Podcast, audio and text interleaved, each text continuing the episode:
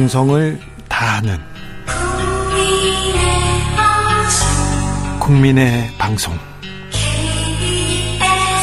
KBS 주진우 라이브. 그냥 그렇다고요.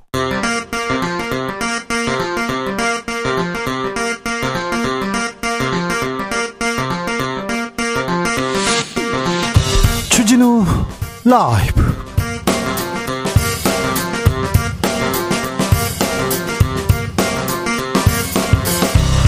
2023년 9월 27일 수요일입니다. 안녕하십니까. 주진우입니다. 이재명 민주당 대표 구속영장 기각됐습니다. 구속 위기에서 벗어난 이재명 대표는 총선을 지휘할 힘과 명분을 얻었는데요. 윤석열 대 이재명 대결 구도는 더 견고해질 것으로 보입니다. 이해운 전 국민의힘 의원 그리고 안민석 더불어민주당 의원과 이야기 나눠봅니다. 이재명 대표의 영장 기각으로 검찰은 정치적 수사 무리한 기소라는 비판에서 자유로울 수 없습니다. 2년 동안 수사했는데 명확한 증거도 제시하지 못했다 이런 비판도 나왔는데요. 민주당에서는 한동훈 장관 책임론 계속 어, 부추기고 있습니다. 공동혁신구역에서 짚어봅니다.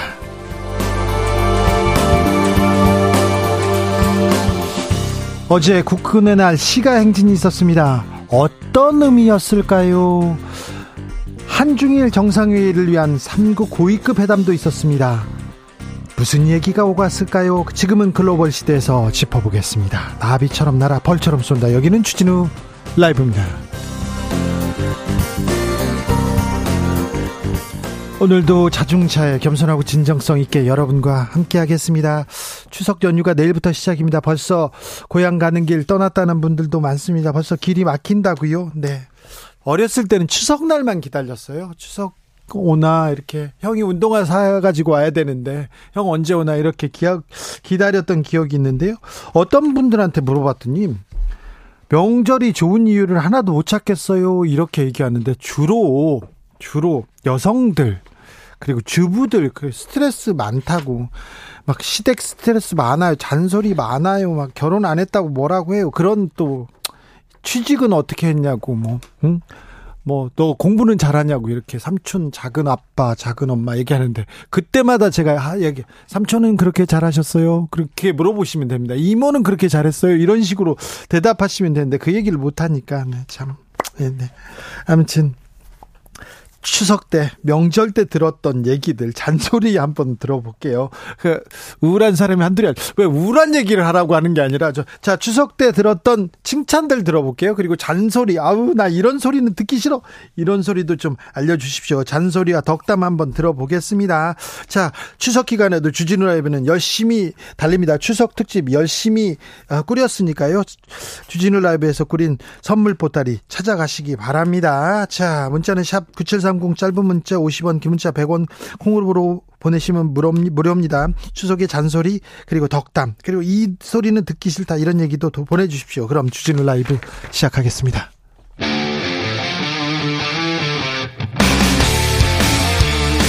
탐사보도 외길 인생 20년 주 기자가 제일 싫어하는 것은?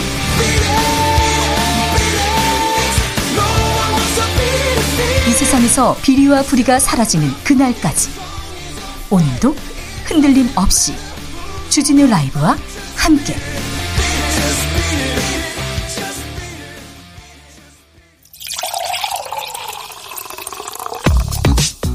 진짜 중요한 뉴스만 쭉 뽑아냈습니다. 주스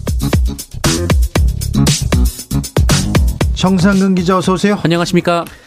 추석 고향 가는 길 정체 시작됐습니다.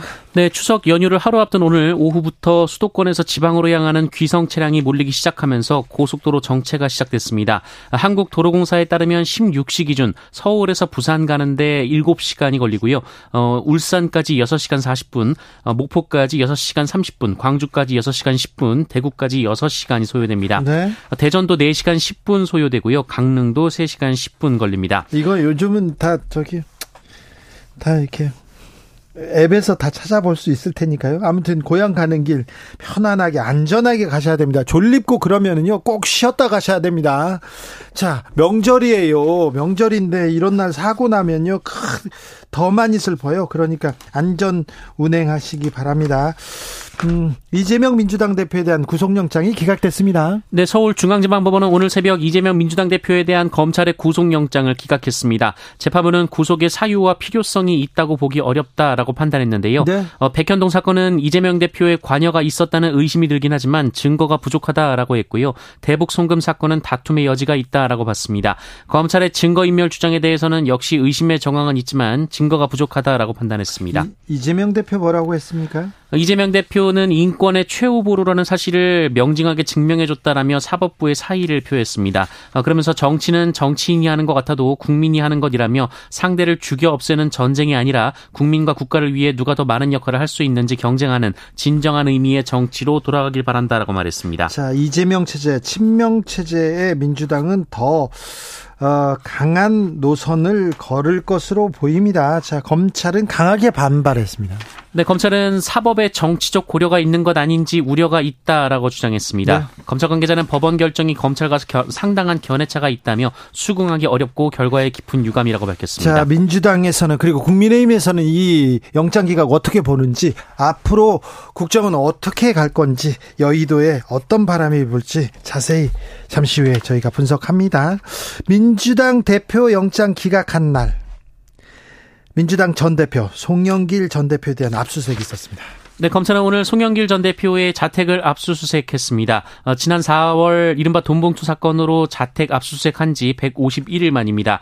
어, 검찰은 송영길 전 대표 후원 조직의 자금 흐름을 추적하던 중 입법 로비 의심 정황이 있다고 봤습니다. 수사가 신속 정확해야 되는데 지금 너무 이렇게 길어지고 있습니다. 어떤 이유인지는 모르지만 이재명 대표에 대한 구속영장도 지금 2년여 만에 나온 거고요. 지금 송영길 전 대표 돈봉투 사건인데 빨리 정확하게 결과를 내는 것도 이게 국민들한테 어, 신뢰받는 길일 텐데 검찰은 좀 되새겨봐야 할 것 같습니다.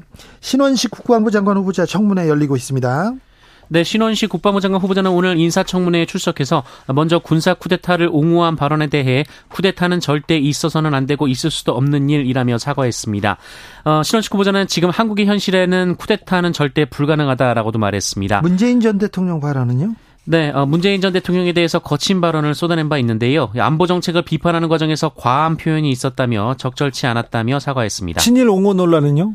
네, 관련돼서는 아직 뭐 뉴스가 나오진 않았습니다. 네, 아직 얘기하지 않았군요. 어찌 되는지 좀 보겠습니다. 아, 김행 여가부 장관 청문회도 일정이 잡혔습니다. 네, 김행 여성가족부 장관 후보자의 인사청문회가 오는 10월 5일 실시됩니다. 아, 그런데 청문회 일정을 국민의힘이 아니라 민주당이 결정했는데요. 네. 증인 관련돼서 여야 합의가 이뤄지지 못했기 때문으로 보입니다. 정경심 전 동양대 교수 가석방으로 풀려났습니다. 네, 자녀 입시 비리 등으로 징역형을 확정받아 복역 중이던 정경심 전 동양대 교수가 오늘 오전 10시 가석방으로 풀려났습니다. 네. 7월 신생아수 또 2만 명 아래로 떨어졌습니다. 네, 통계청 발표에 따르면 지난 7월 출생아 수가 19,102명으로 1년 전보다 1,373명 감소한 것으로 나타났습니다. 7월 기준으로 출생아 수가 2만 명을 밑돈 것은 월간 통계 작성이 시작된 1981년 이후 처음 있는 일입니다. 물가는 계속 오르는데 임금은 또 줄고 있어요.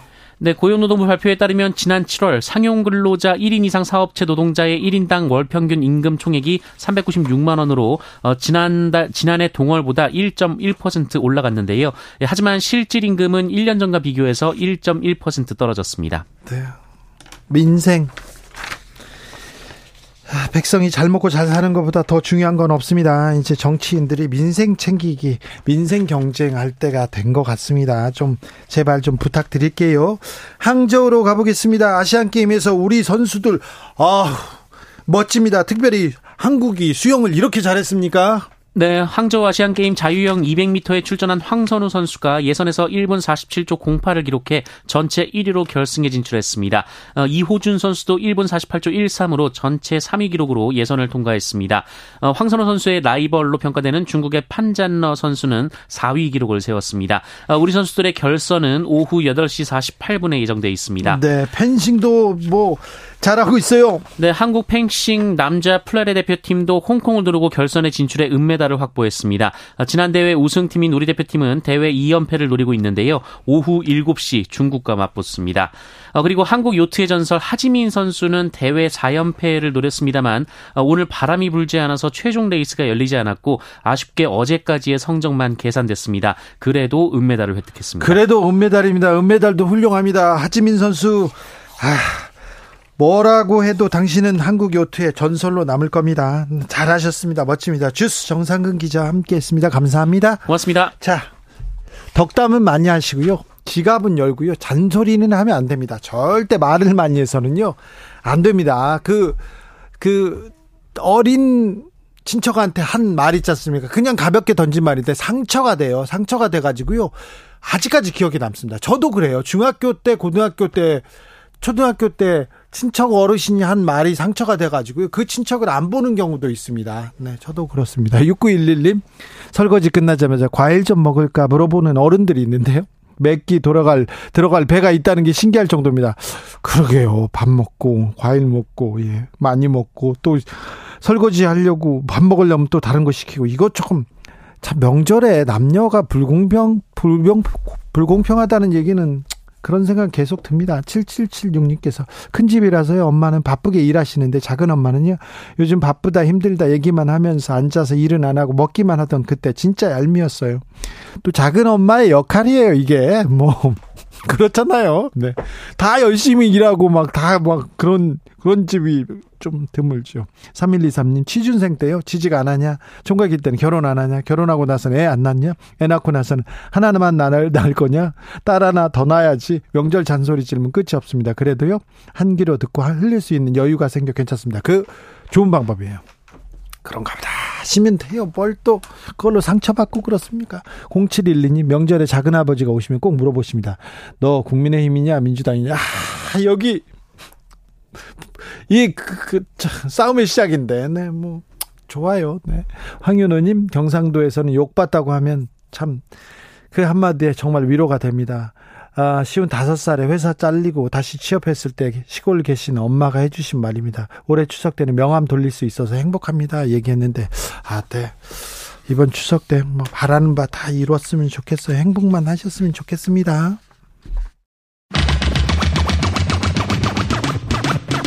주진우 라이브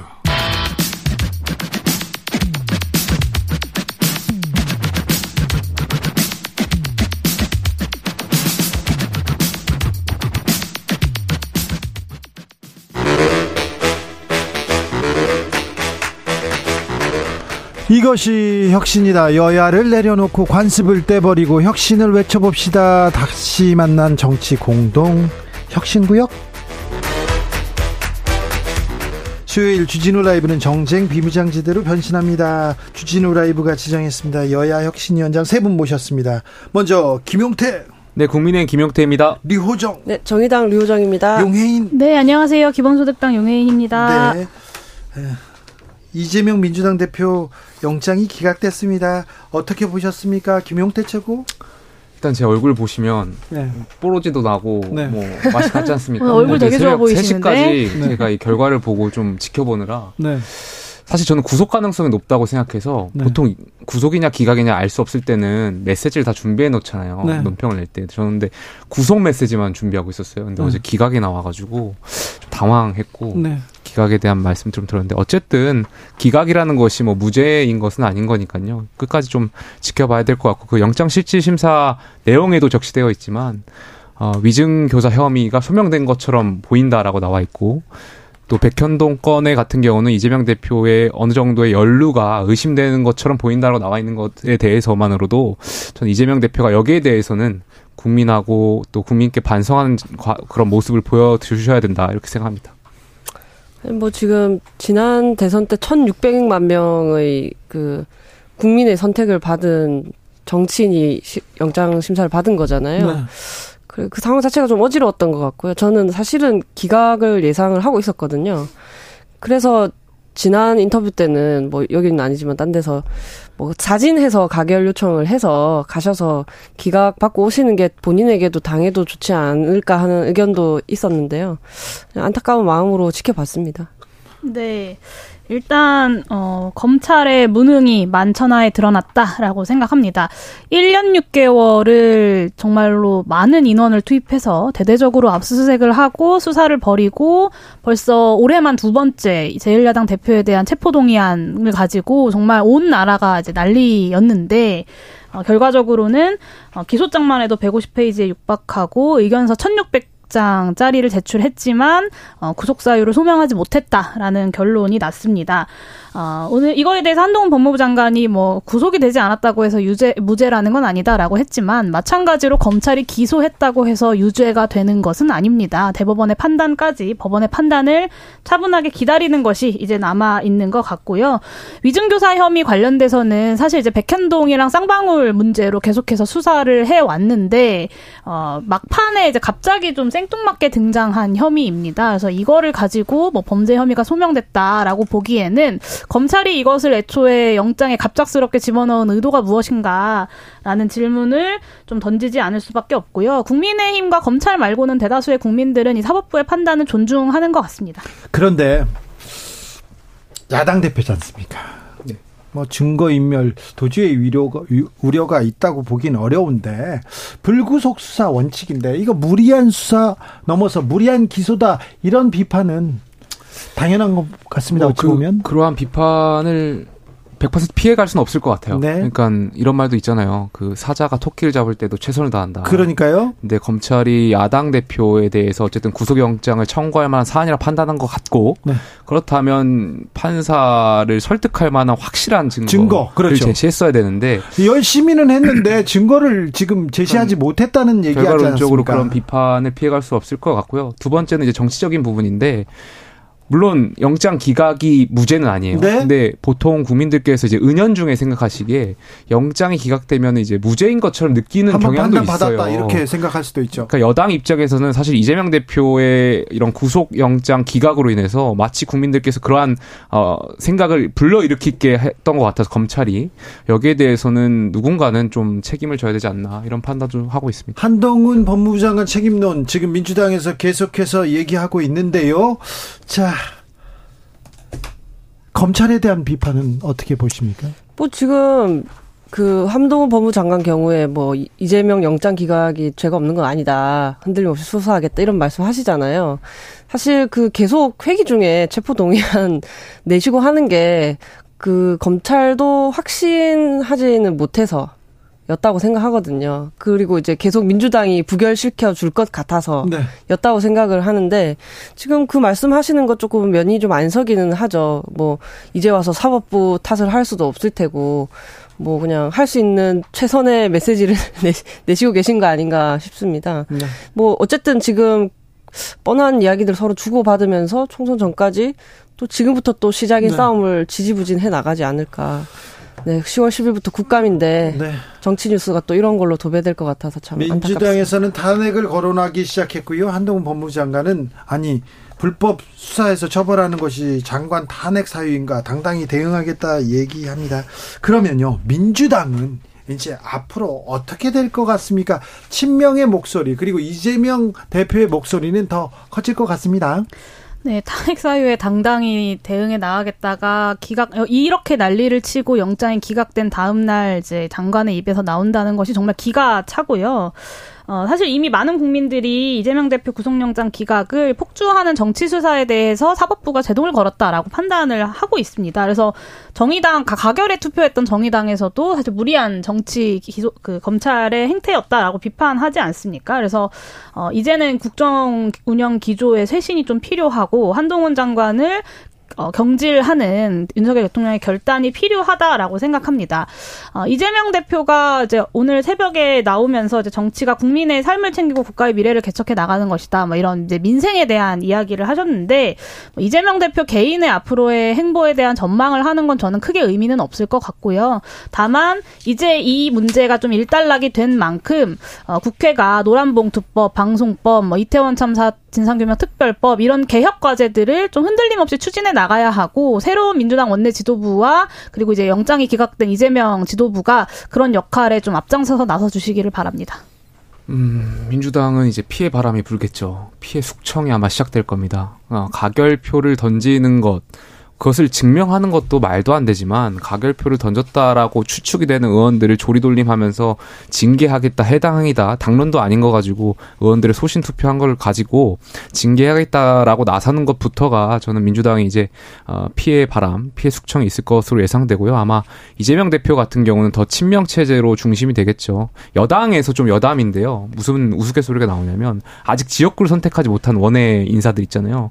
비명계 지역은 선택하지 마라 왜냐하면은 어차피 비명계는 이재명 대표나 이런 친명들이 공천을 안 줄 거고 숙청시키면 이분들이 여당으로 혹시 올 수도 있기 때문에 비명계에 있는 현역 지역군 선택하지 마라 이런 우스갯소리도 있거든요. 자리를 비워두신다는 이야기인가요? 그러니까 그만큼 이제 민주당에서 친명과 비명 간의 싸움이 더 격렬해질 거고 아마 보복이 있을 것으로 예상할 것 같습니다. 네, 어떻게 되는지 좀 지켜볼까요? 오늘 민주당 대표 영장 기각된 날 민주당 전 대표 송영길 전 대표에 대한 압수수색이 있었습니다.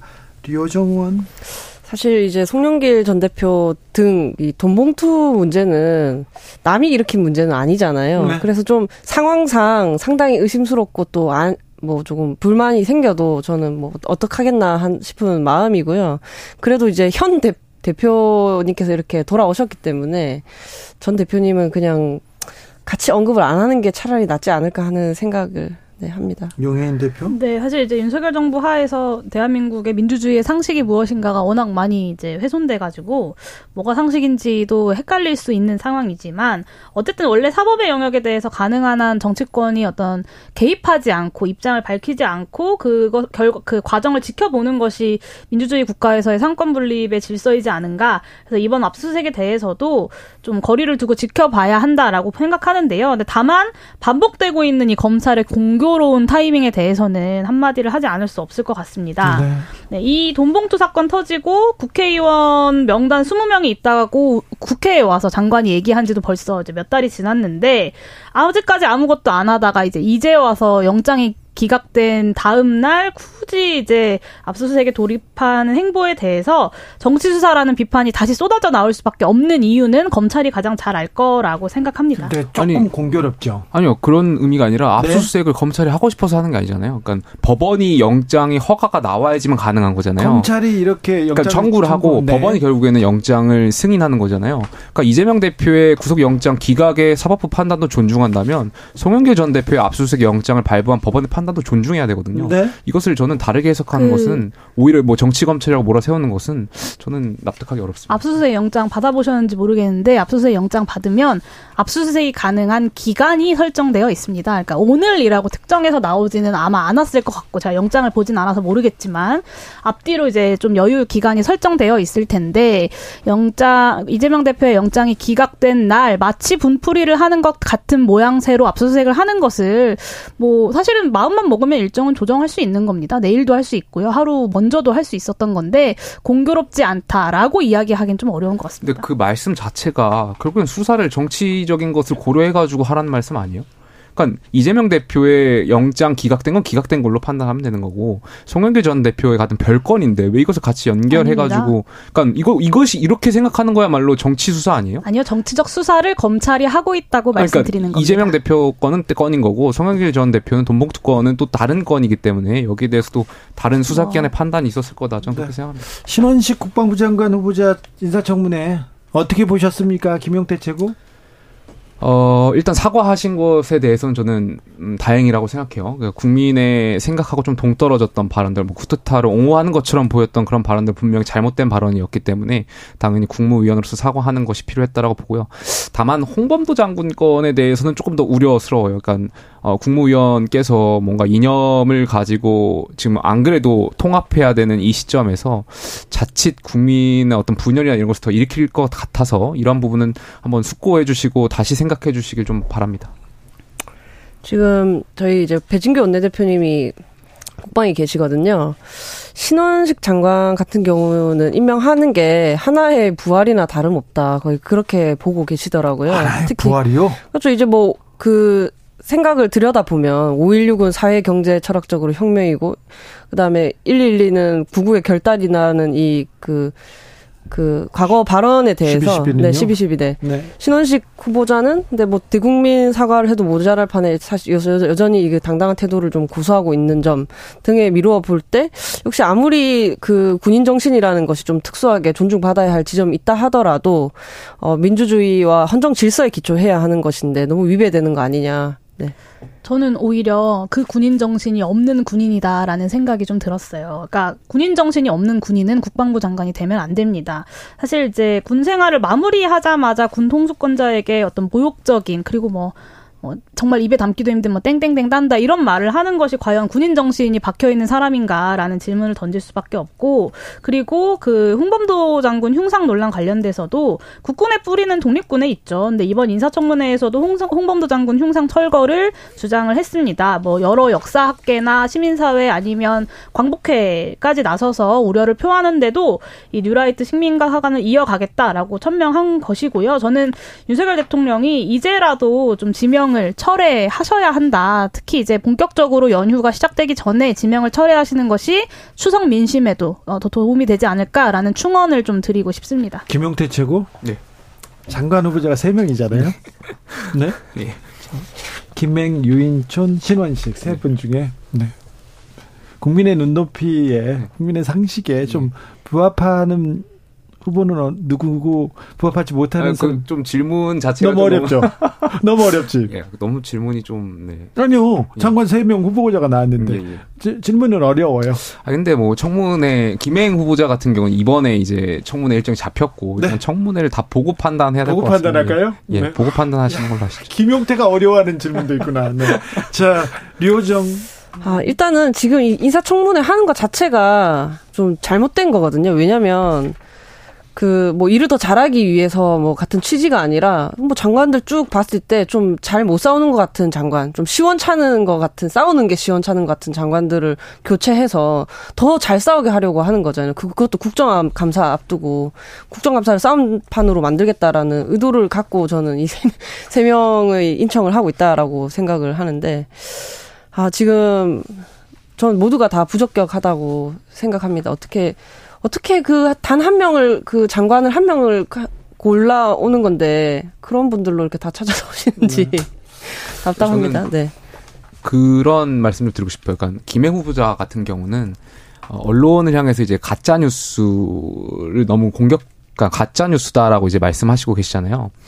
네, 청문회라는 거는 청문위원들도 국회도 하지만 언론도 같이 하는 거예요. 네? 검증들 같이 하는 것이고 당연히 과거의 후보자가 말씀하셨던 발언이나 어떤 행위들에 대해서 언론은 여기에 대해서 검증할 책무가 있기 때문에 거기에 대해서 반박하실 것이 있으면 반박하시면 되지 언론을 향해서 뭐 공격하시는 것은 그거는 보수 정당의 일원으로서 좀 적절하지 않은 행동인 것 같고요. 네. 청문회 때 본인께서 해명하시겠다고 하셨으니까 나오셔서 국민의 눈높이에 맞는 해명이 좀 있어 있기를 네. 좀 바라겠습니다. 해명 해명이 될 수는 뭐 있을지 새로운 내용도 없을 것 같아요. 지금 언론 말씀하시는 것 이상의 뭐. 네. 네. 음, 2030 젊은 사람들은 유시민 작가의 얘기에 대해서 큰 크게 지금 그 논란이 되고 크게 관심이 있습니까? 어, 유시민 전 의원께서 이렇게 말씀을 하셔가지고 저는 감사하다는 말씀 드리고 싶습니다. 그러니까 어둠의 선대위원장을 또 자처하고 나오시는 것 같아서 음. 지난 대선에서는 추미애 전 장관께서 여당, 그러니까 윤석열 후보의 선대위원장, 어둠의 선대위원장을 맡으시더니 이번에는 유시민 전 장관께서 여당을 또 도와주시려고 이러한 또 발언을 하시는 것 같아서 엑스맨의 역할을 좀 톡톡히 하고 계신 것 같습니다. 네. 아니, 아니에요. 저는 그 여당의 선대위원장 역할을 하고 계시다고 생각하지 않습니다. 애초에 지금 지난 대선 때 윤석열 대통령을 이렇게 지지한 사람들도 돌아서는 와중에 유시민 작가님이 뭐 어쨌든 지금 지대한 영향력을 갖고 계신 분인데 네. 민주당 지지층에서 그래서 다시 뭐 아 그래도 민주당이 힘을 실어줘야 하나라고 생각하던 와중에 다시 돌아서게 만드는 그런 발언을 하신 거잖아요. 그랬을 때 그 시민들께서는 또 제3지대에도 이제 한 번 더 관심을 주시지 않을까 하는 생각도 하고요. 저는 2030 저희가 선배로부터 정치 정치 선배로부터 항상 배우잖아요. 겸손해야 한다. 뭐 시민들을 이렇게 탓을 해서는 안 된다라는 말을 하셨는데 오히려 본인이 이런 말과 이제 행위를 하시니 이제 저는 떨떠름할 따름입니다. 어떻게 하다가 이렇게 네, 그 제가 그 이전에 여가위원으로서 김행 장관 후보자에 대해서 한마디 안 할 수가 없어서 그 얘기를 좀 해야 될 것 같은데요. 오늘 이제 야당 단독으로 여가위 전체 회의가 열려서 청문회 계획서를 채택을 했습니다. 국민의힘에서는 끝까지 이제 증인 문제 등을 거론하면서 이제 오늘 회의에 참석하지 않았고요. 어떻게든 김행 후보자에 대한 인사검증 과정을 파행시키고 싶은 것 같은데 어, 그럴 수는 없다. 국민의 눈높이에 맞는 후보자가 아니라는 것을 이미 많은 국민들이 알고 계시고 국회 입장에서는 그 청문회를 아주 낱낱이 어, 그리고 꼼꼼하게 진행하는 것이 책임이다라는 점을 네. 말씀드리고 싶습니다. 네. 네, 그리고 뭐 유시민 전 장관이라고 해야 될까요? 네. 그분에 대해서는 제가 그 영상을 안 봐가지고 사실 정확하게 내용은 잘 모르는데요. 뭐 정치가 제 역할을 하고 있지 못하는 상황이지 않습니까? 뭐 그런 상황에 대해서 어, 특정한 사람들에게 책임이라고 주장하는 것은 책임 있는 정치의 모습은 아니라 아니지 않을까 정도의 생각이 듭니다. 네. 작가니까요. 약간 저는 유시민 전 장관 보면 좀 안타까워요. 시대가 바뀌어가는 것을 인지를 못하시는 것 같아요. 과거의 생각과 과거의 그런 사상에 머물러 계신 것 같아가지고 점점 저는 이제 그렇게 은퇴가 되는 거구나 강제 은퇴. 그러니까 뭐 앞으로는 뭐 작가 생활도 못 하시지 않을까. 이념 전쟁 운운하시는 윤석열 대통령께서도 네. 대통령 현직을 하시는데요. 뭐. 네. 책은 잘 팔려가지고요. 네. 네. 잘 계시던데. 네. 자, 추석 잘 보내세요? 네, 명절 감사합니다. 잘 보내십시오. 어, 떻게 보낼 거예요? 용혜인 대표는? 저는 이제 인사청문회랑 국정감사가 여, 연휴 끝나자마자 있어가지고 네. 네, 이번에는 시부모님께 죄송하지만 시댁에는 가지 못하는 것으로 네. 좀 정리했습니다. 인사청문회 때문에 못 간다고? 네, 네. 맞습니다. 방송에서 그렇게 말씀드릴게요. 네. 네 죄송해요. 네. 네. 자, 김용태, 류호정, 용혜인 세 분 감사합니다. 감사합니다. 감사합니다. 추석 잘 보내세요. 교통정보센터 다녀올게요. 김율하 씨.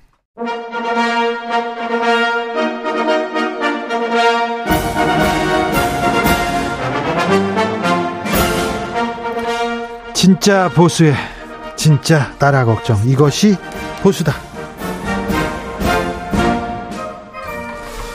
자 오늘은요 경제통 이혜훈 전 의원 모셨습니다. 어서 오세요. 네 안녕하세요. 네 어떻게 지내세요? 그냥 잘 쉬고 있습니다. 네, 그럼 무급봉사 잘하면서. 네. 자, 이 얘기로 시작해야 될 것 같아요. 네, 이재명 민주당 대표 영장 기각 나왔습니다. 어떻게 보셨어요? 저는 좀 충격이었어요. 좀 납득이 어려워. 국민의힘은 다 충격이었다고 하더라고요. 어우, 받아, 네.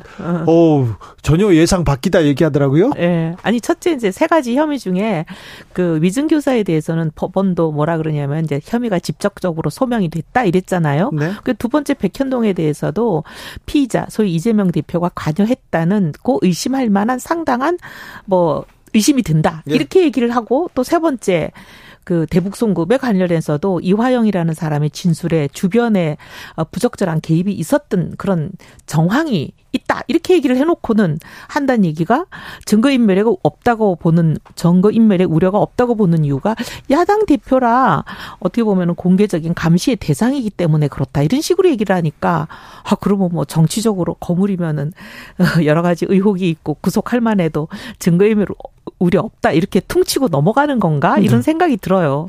그래도 법원의 판단에 대해서는 일단 존중해야 되는 거 아닙니까?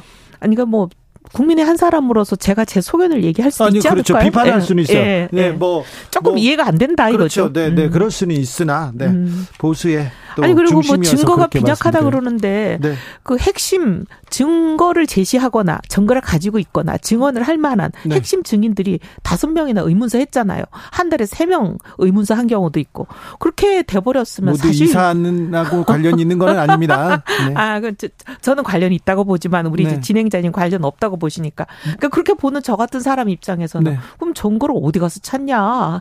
네, 모두 이사는 아니었고요. 다른 사안도 있었다는 얘기입니다. 있습니다. 자, 음. 그런데요. 음. 불구속 수, 불구속 수사, 불구속 재판 이거는 법, 법, 법 원의 원칙이기도 하거든요. 아마 그 얘기는 많이 하죠. 네, 야당 대표인데 음. 그냥 음. 재판을 받아서 판단을 받으면 되는데 무리하게 기소하고 무리하게 영장을 청구했다 이런 비판은 나옵니다.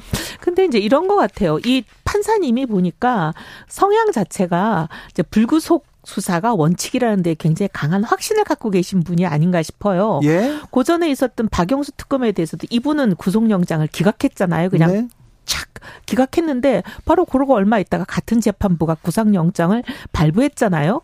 그러니까 이분은 상당히 이제 다른 판사님들에 비해서 그래도 피의자의 방어권 보장 이런 걸 더 중요하게 생각하시는 그런 성향이신가 봐요.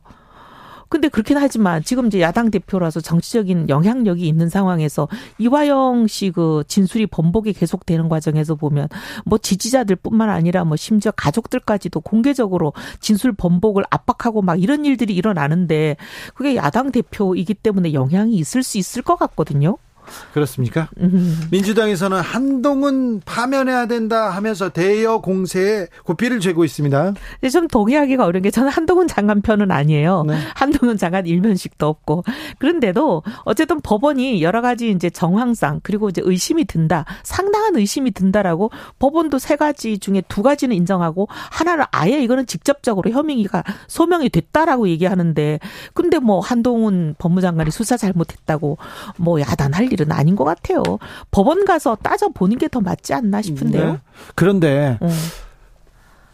이재명 대표 수사도 그렇고 정치인 수사가 지나치게 길고 음, 맞아 그건 네, 복잡해지고 아유, 이거는 그거는 뭐 저도 저도 네, 신속 정확해야죠. 네, 또 네. 외과 수술은 또 음. 간결하게 깔끔하게 빨리 끝내야 되는데 음, 음. 계속해서 이게 그러니까 정치적 부담이 그건 그거는 저도 어, 동의해요. 네. 그래서 가능하면 이렇게 진짜 말씀하신 대로 정밀 유도탄으로 딱 고 상처 부위만 건드려야지 다 해집어 놓고 힘들게 하고 이런 거는 좀 이제 지양돼야죠. 네. 자, 전직 대통령들이 움직이기 시작했습니다. 어, 박근혜 전 대통령은 언론 인터뷰를 했더라고요. 저도 너무너무 놀랐어요. 그렇죠. 예, 네, 저도 진짜 깜짝 놀랐어요. 저 사실 인터뷰 하신 거 몰랐는데 네. 어제 이제 우리 작가님께서 저한테 이제 예상 질문지 비슷하게 보내 주시면서 인터뷰 얘기를 쓰셔 가지고 제가 깜짝 놀랐어요. 설마 인터뷰를 했을까? 네. 근데 보니까 진짜 하셨더라고요. 네네. 어, 깜짝 놀랐어요. 박근혜 전 대통령 아는 분들, 가까웠던 분들은 정말 놀랐습니다. 네. 네, 내용에 대해서도 그렇고요. 내용도 보면 저는 솔직히 제가 반박으로 분류돼서 굉장히 많은 고초를 겪었다는 걸 말씀드리고 시작을 아유, 근데, 하면 근데 반박으로 분류 고초를 겪기는 했어요. 하지만 그런데 음. 박근혜 전 대통령의 경제 선생님이었고 초창기 진박 뭐라고 해야 되나 보수 그리고 박근혜 대통령한테 큰 영향을 미쳤잖아요. 예, 초반에는 그랬지만 네. 나중에 이제 제가 굉장히 고초를 겪었는데 네. 그런 제가 어 그 기사 인터뷰를 읽었을 때 제 마음이 어 상당히 좀 착잡하면서 어떤 느낌이 들었냐면 지나간 세월에 대한 아쉬움을 얘기하시고 그다음 국민들께 죄송한 마음을 얘기하시는데 그게 정말 그대로 저한테 고스란히 전해졌어요. 네. 그래서 아 참 정말 어떻게 보면 이 인터뷰는 잘하셨다 이런 생각이 들고 그 마음 그대로 계속 가시기를 바랍니다. 네. 그런데요, 시장에도 가시고 인터뷰도 했어요. 아무래도 친박계 인사들은 음. 지금 뭐 주목을 받지 못하고 반방으로 음. 흘러가고 있는데 친박계 인사들한테 좀 힘을 실어줄 거다. 이렇게 예상이 나오기도 했는데 정치적으로 친박은 없다. 이런 말로 선을 그으셨습니다. 저는 제가 느낀 건 그래요. 박근혜 대통령이 표현은 딱 그렇게 안 했지만 제가 오랫동안 이제 박근혜 대통령을 가까이서 본 기간도 있었잖아요. 네. 그걸 이렇게 반추해 보면 굉장히 본인이 상처를 많이 받았구나. 네. 본인을 이용해서 자신의 정치적인 이득을 도모했던 수많은 사람들로부터 질렸구나. 그래서 그 사람들을 이제 차단하는 저런 말씀을 하시는 거 아닌가. 이제 다 더 이상 나를 이용하지 마라. 네 정치적인 목적 때문에 나를 끌어다 대지 말라. 이제 이런 메시지처럼 저는 들렸어요. 네. 그러면서 하시는 말씀이 정 선거에 나오는 분들조차도 나하고 연관지어서 얘기하지 않았으면 좋겠다. 딱 이러시잖아요. 네. 어 그리고 국민들한테도 그런 사람들이 혹시 본인을 이용하더라도 국민들이 현명하게 판단해달라, 현혹되지 말라. 저는 이런 마음으로 하시는 것 같아요. 그래요? 예. 네. 근데 이명박 대통령은 다 음. 친이계들 다 모아서 밥도 먹고 뭐 4대 강도 간다고 하고 너희들 더 열심히 해야 된다. MB 정부 인사들이 일을 잘해야 윤석열 정부도 우리도 욕을 안 먹는다 이런 얘기도 하고 응원도 하고 막 그러잖아요. 이 부분은 어떻게 보셨어요? 저는 사실 반 MB였잖아요. 네. 근데 이제 우리 이 이명박 대통령이 이렇게 말씀하시는 거 보면서 옛날하고는 제가 좀 생각이 많이 다른 게 아, 그동안 많이 힘드셨나 보다.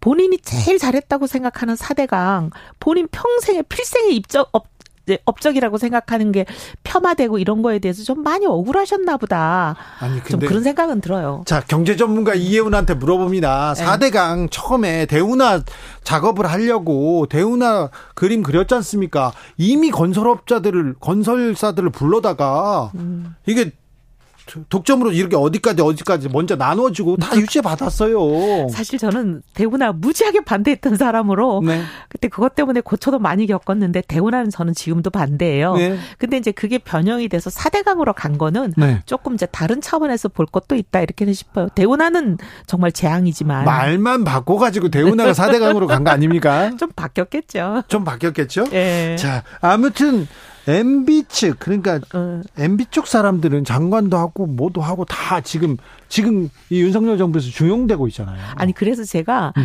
이명박 대통령님이 이렇게 하시는 게 MB계 친이계의 새 결집 이런 목적은 아닐 거다라고 생각하는 이유가 이미 중심을 다 중심이 그들인데 뭘 또 더 새 결집할 게 있을까요? 네. 왜냐하면 지금 장관 이동관 방통위원장 유인촌 문화부 장관. 이주호. 예, 그다음에 김대기 비서실장 네. 이주 장관을 제수하는 분들 다 MB 시절 장관님들이세요. 네. 뭐 지금 다 핵심이 MB 시절 분들이신데 근데 뭐. 그때 네. 뭐 국정 운영 잘했다, 장관 네. 잘했다 어. 그렇게 손꼽히던 분들은 아니잖아요, 솔직히. 왜 보수에서는 음. 왜 그때 MB 사람만 음. 이렇게 중요할까요? 아무래도 이제 참 사람이 그런 것 같아요. 누가 한 사람이 핵심에 들어가면 본인과 자꾸 가까운 사람들을 동종번식하게 되는 그런 본태성 경향이 있나 봐요. 네. 알겠습니다. 네. 네. 저희로서는 됐어요. 상당히 좀 네. 예, 답답하죠. 자, 음, 경제 전문가 이혜훈한테 물어봅니다. KDI에서. 네. 자, 손꼽히는 경제 전문가였습니다. 지금 경제 상황 좋지 않죠? 안 좋죠. 네. 그런데 네. 우리 경제 성장률, 우리 경제는 음. 어, 세계 경제와 비교할 때 항상 선전하고 괜찮았어요. 경제 성장률도 그렇고. 그런데 지금은 지금 세계 경제에 비해서도 우리는 낮은 성장률 보이지 않습니까? 그게요. 이제 잠재 성장률이 계속 우리는 하락하는 경우인데 네. 잠재 성장률이라는 게 자본과 노동과 모든 생산성을 최고조로 했을 때 우리가 달성할 수 있는 거의 목표치의 최대한 같은 거잖아요. 네. 근데 요 최대한이 계속 떨어지고 있어요. 떨어지고 있어요. 예, 네, 그거는 뭐 이제 특정 정부의 잘못이라기보다는 지금 어, 김영삼 정부 이후 계속 떨어지고 있는데 계속 떨어지고 있는 거는 사실은 저는 이제 제 주장인데 많은 분들이 공감해요. 생산 요소 중에서 가장 중요한 요소인 노동이 급감하고 있어 그래요. 우리 저술창 고령화 때문에 그런 것도 있기 때문에 네. 꼭뭐 이게 뭐 문재인 정부 잘못이다, 뭐 저기 윤석열 정부 잘못이다 이렇게 하기는 어렵지만 잠재 성장률이 떨어지면 경제 성적표가 좋기는 어려워요. 그렇죠. 근데 음. 경제 성장률이 떨어지는 추세임에도 불구하고 지금 성장률 1%대 음. 소비자 물가 올라고 이거는 경제에 빨간불 들어온 거 아닙니까? 사실이 어려웠죠. 지금 삼고가 굉장히 네. 국민들한테 타격이 커요. 삼고라는 게 고금리, 고유가, 그다음에 네. 고환율이잖아요. 네. 근데 이게 개인들한테도 굉장히 어렵습니다. 특히 지금 벌써 명절 밥상 어렵다는 거 느끼실 거예요. 그렇죠. 근데 개인만 어려우냐? 지금 기업은 더 어려워요. 왜냐하면 금리도 기업한테 굉장히 타격이고 환율, 유가 다 그렇거든요. 근데 이게 그러면 왜 왔냐?